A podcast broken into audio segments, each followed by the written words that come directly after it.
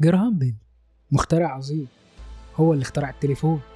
معروفة دي برضه وخدناها في المدارس والجامعات وكلنا عارفينها. بس في 2002 قرر الكونجرس الأمريكي اعتبار أنطونيو ميوتشي المخترع الحقيقي للتليفون. وده بعد مراجعة وثائق أثبتت إن أنطونيو عرض اختراعه على صحيفة محلية ناطقة باللغة الإيطالية سنة 1860 ده كان قبل إعلان جراهام بيل الاختراع. وعشان كده قرر الكونجرس تصحيح المناهج عشان يتم تصحيح الخطأ اللي فيها ونسب الاختراع للمخترع الحقيقي أنطونيو ميوتشي. بس للأسف حتى بعد الاعتراف الصادم ده لسه لغاية النهاردة بننسب الفضل لجراهام بيل. وده اللي يخليني أسألك سؤال. هم فعلا المخترعين اللي نعرفهم هل هم أصحاب الاختراع الحقيقيين ولا لأ؟ كوباية القهوة بتاعتك ورقة وقلم وخليك معايا ولو بتشوفنا على الفيسبوك أو تسمعنا على ساوند كلاود أو سبوتيفاي ما تنساش اللايك والشير لأنه بيفرق معانا جدا. أنا أحمد طه وأنت بتسمع الخلاصة.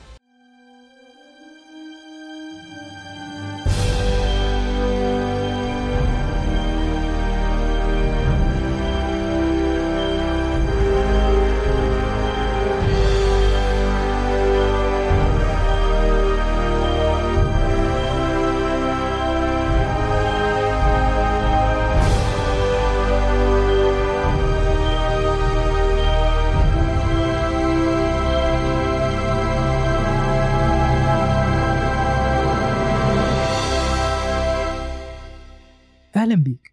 اتكلمنا الحلقة اللي فاتت على إن في بعض الأحيان كان بيتم سرقة الأفكار والأبحاث وبينسب الفضل للناس غير أصحاب الاختراع الحقيقي. اتكلمنا مش بس عن سرقة الاختراع ولا على الاكتشاف لا ده تم سرقة ألف سنة من اختراعات واكتشافات الحضارة الإسلامية العربية. في الوقت اللي كانت بتعيش فيه أوروبا العصور المظلمة كانت الدول العربية بتعيش ما يسمى بالعصور الذهبية. واللي طبعا بعد ما سرقت اختراعات واكتشافات الحضارة العظيمة دي قامت في أوروبا الثورة الصناعية الأولى سنة 1760 وبعدها الثورة الصناعية الثانية سنة 1900 واللي من بعدها اتغير شكل الحياة بشكل كبير جدا. لكن في العصر الحديث برضه كانت بتتم سرقة الأفكار والاختراعات وبشكل كبير كمان وكانت بتنسب لناس تانيين. وخليني أقول لك أمثلة. كلنا عارفين إن نظرية النسبية أكيد بيظهر في دماغنا ألبرت أينشتاين لكن في الحقيقة أساسيات النسبية الأساسية استمد منها أينشتاين نظريته بتنسب للفيزيائي الهولندي هندريك لورنس وعالم الرياضيات الفرنسي هنري بونكاري. واختراع مثلا زي اختراع التليفون لسه زي ما كنت بقول لك إنه اتنسب لجراهام بيل لكن المخترع الحقيقي ليه هو المخترع الإيطالي أنطونيو ميوتشي وده كان سنة 1860 واختراع تاني زي التلسكوب اللي طبعا كلنا عارفين إن جاليليو جاليلي هو صاحب فكرة اختراع التلسكوب. لكن في الحقيقة أول فكرة للتلسكوب كانت للهولندي هانز ليبرشي اللي حاول إنه ياخد براءة اختراع للفكرة سنة 1604 وحاول ياخد براءة اختراع للفكرة لكن تم الرفض بدون سبب واضح. وبعد كده سمع ليبرشي إن جاليليو قدر يعمل نسخة من التلسكوب وخد براءة اختراع ليه. اختراع تاني زي الراديو اللي كلنا أول ما هنقوله هتفتكر على طول ماركوني. اللي بيرجع ليه الفضل في أول اختراع للراديو سنة 1895 لكن موقع تسلا يونيفرس قال إن الفكرة الأساسية للنظرية كانت لنيكولا تسلا. ماركوني خد إسهامات ودراسات الآخرين وخلاها عملية أكتر وأسهل كمان في التداول. لكن بعد اكتشاف مقالات لتسلا عن التصميم الأساسي للراديو حاول ماركوني إنه يرجع عن ادعائه عن اختراع الراديو لكنه طبعا فشل. ولحد النهارده إحنا بننسب اختراع الراديو لماركوني. ونروح لاختراع تاني وهو مساحات الزجاج الأمامي في السيارات. لو دورت على النت هتلاقي إن الاختراع ده بينسب لروبرت كيرنس. لكن في الحقيقة اللي اخترعت الاختراع ده هي ماري أندرسون سنة 1902 والفكرة جات لها بعد ما لاحظت إن العربيات بتشوف بصعوبة جدا في نيويورك وقت ما بينزل عليها تلج. خدت براءة الاختراع لكنها ما قدرتش تلاقي مصنع يدعمها بالتصنيع. وبعد ما انتهت مدة براءة الاختراع قام روبرت كيرنس خد فكرتها وصنعها ونسب الفضل لنفسه. ونروح لأكبر الاكتشافات في تاريخ البشرية اكتشاف المصباح الكهربي اللي اكتشفه توماس أديسون سنة 1879 لكن في الحقيقة مش هو المخترع الأساسي للمصباح هو عدل شغل شخص تاني. أول محاولة كانت سنة 1802 على إيد الكيميائي البريطاني هامفري ديفي واللي بعديها عمل الاختراع المسمى بمصباح هامفري سنة 1816 فكرة المصباح الأولانية كانت عن طريق مرور تيار كهربي في خيط رفيع من البلاتينيوم. بس الفكرة فشلت لأن البلاتينيوم سعره غالي. واللي بعدها الفكرة اتطورت على إيد جوزيف سوان الإنجليزي واستبدل البلاتين بورق الكربون. أما بقى توماس أديسون فاستبدل ورق الكربون بالخزران وخد براءة الاختراع سنة 1879 على فكرة توماس أديسون سجل 1390 براءة اختراع وابتكار اللي كان منها المصباح البطارية الفلوروسكوب الأشعة السينية الميكروفون وغيرها كتير. لكن على فكرة في اختراعات كتير من الاختراعات دي برضه مسروقة. وخليك معايا وهقول لك اختراع الكينتوسكوب أو جهاز عرض أفلام السينما برضه منسوب لتوماس أديسون. رغم إن أول واحد اخترعه هو ويليام ديكسون وده يعتبر أحد أعضاء فريق عمل أديسون. واللي اخترعه سنة 1888 وحاول إنه ياخد براءة الاختراع أكتر من مرة. لكن للأسف كل اللي كان بيحاول يقف معاه عشان يساعده في إن هو ياخد براءة الاختراع كان بيموت في حادث مدبر. وفي الآخر انتهت براءة الاختراع في توماس أديسون. واختراع زي الأشعة السينية أو الإكس راي. برضه منسوب لتوماس أديسون. لكن المخترع الحقيقي للأشعة السينية هو الفيزيائي الألماني فيلهلم رونتجن سنة 1895 وعلى فكرة هو يعتبر أول جهاز واخد جائزة نوبل للفيزياء سنة 1901 ونسيب توماس أديسون ونروح لهنري فورد مخترع أول سيارة واللي أسس شركته اللي اقتحمت عالم السيارات سنة 1896 لكن في الحقيقة أول واحد اخترع عربية بتعمل بالوقود في العالم كان الألماني كارل بينز سنة 1885 وخد براءة اختراع للسيارة في السنة اللي بعديها وأسس شركته وباع أول عربية سنة 1888 لكن وبالرغم من كده برضه بينسب لاختراع السيارة لهنري فورد. تسألني وتقول لي أمال فين بقى الملكية الفكرية وحقوق براءة الاختراع؟ أقول لك هو أنت عارف إيه تعريف أساسا الملكية الفكرية؟ الملكية الفكرية يا صديقي طبقا للمنظمة العالمية للملكية الفكرية ويبو. هي إبداعات العقل من اختراعات ومصنفات أدبية وفنية وتصاميم وشعارات وأسماء وصور. الملكية الفكرية محمية بقانون وبحقوق زي البراءات وحق المؤلف والعلامات التجارية اللي بتخليهم يقدروا يكسبوا الاعتراف وأي فايدة مالية من اختراعاتهم وابتكاراتهم. وعلى فكرة الأمم المتحدة اعتبرت يوم 26 إبريل هو اليوم العالمي للملكية الفكرية. بس سؤالي ليه هل فعلا أنت شايف إن الملكية الفكرية بتحفظ حق الأشخاص اللي بيكتشفوا وبيخترعوا؟ لو عايز تعرف أكتر خليك معايا وما تنساش تشوف الحلقات القديمة وتتابع كمان الحلقات الجديدة وتنزل كمان تبص على المصادر لو بتتابعني على صفحتي على الفيسبوك. أما لو بتسمعنا على صفحة البودكاست على الساوند كلاود وسبوتيفاي صفحة الخلاصة مع أحمد طه ما تنساش ال like وال share. كنت معاك أنا أحمد طه وأنت كنت بتسمع الخلاصة.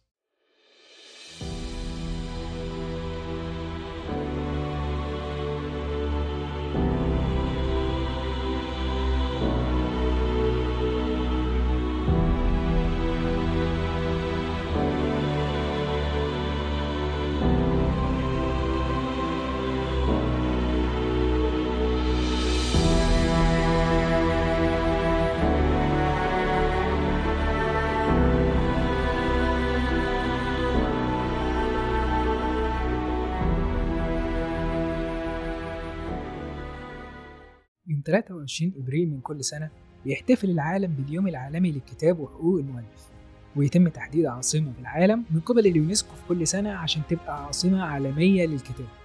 وتم الإعلان عن مدينة أكرا غانا عاصمة عالمية للكتاب سنة 2023 وده بعد اختيار مدينة غوادالاخارا في المكسيك سنة 2022 وتم اختيار مدينة أكرا من قبل اليونسكو لقدرة الشباب هناك على المساهمة في ثقافة وثروة غانا. واستخدام قوة الكتب لإشراك الشباب في برنامج واسع يستهدف الفئات المهمشة اللي عندهم مستويات عالية من الأمية زي الستات والشباب والمهاجرين وأطفال الشوارع وغيرهم بس يا ترى إيه سر اختيار يوم 23 إبريل ده بالذات؟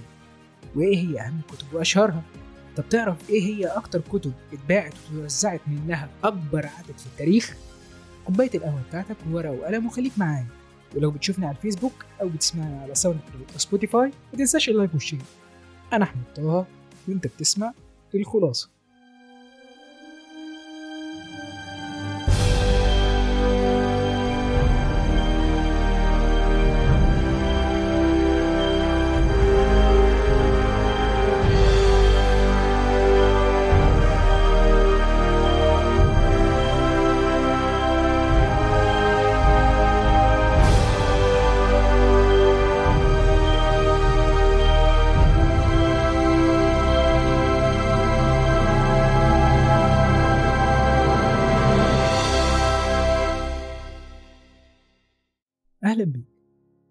الكتاب القدرة الفريدة على تسليتنا وتثقيفنا على تمكيننا من الخروج من عالم الذات لاكتشاف عوالم أخرى أو للوقوف على ثقافات الآخرين من خلال لقاء فكري مع كاتب أو كاتبة بين دفتي كتاب.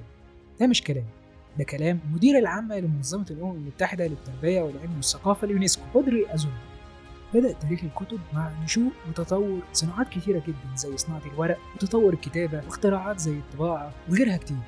تعرفت الكتب قبل 4500 سنة بيرجع تاريخ أول الكتب المعروفة في التاريخ لفترة الأسرة الخمسة المصرية القديمة يعني تقريبا في 2400 قبل الميلاد. اتدونت الكتب دي على ورق البرد وكانت عبارة عن مخطوطات أو لفائف متواصلة من الورق. وفي بداية القرن الأول بعد الميلاد بدأ الكتاب في شكله الحالي بالظهور.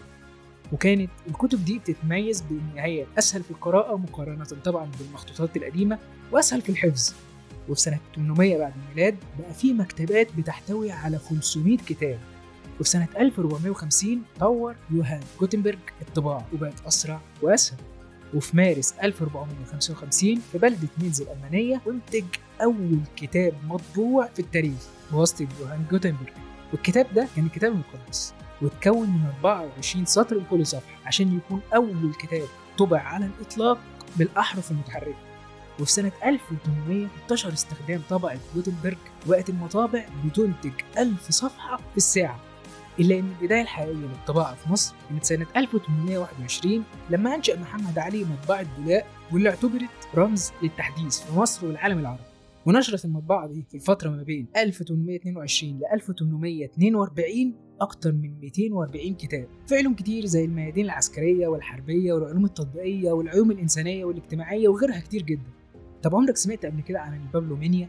البابلومينيا معناها هوس الكتب وهي حالة من الحب المتطرف جدا للكتب ويخلي الشخص عنده رغبة شديدة جدا في إنه يقتني كل الكتب ويقراها ويجمع أكبر عدد منها طيب ليه تم اختيار يوم 23 إبريل عشان يعتبر يوم عالمي للكتاب؟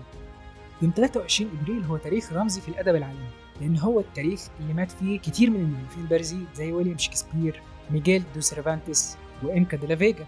وبالتالي كان اختيار التاريخ ده اختيار طبيعي جدا للمؤتمر العام لليونسكو واللي اتعمل في باريس سنة 1995 لتكريم جميع الكتاب والمؤلفين في جميع أنحاء العالم وتشجيع كل الناس على الوصول للكتب وابراز مكانه المؤلفين وأهمية الكتب حتى على الصعيد العالمي وتشجيع الناس عموما الشباب خصوصا على اكتشاف متعة القراية واحترام إسهامات الادباء وخليني أقول لك شوية معلومات كده عن كتب صنعت التاريخ.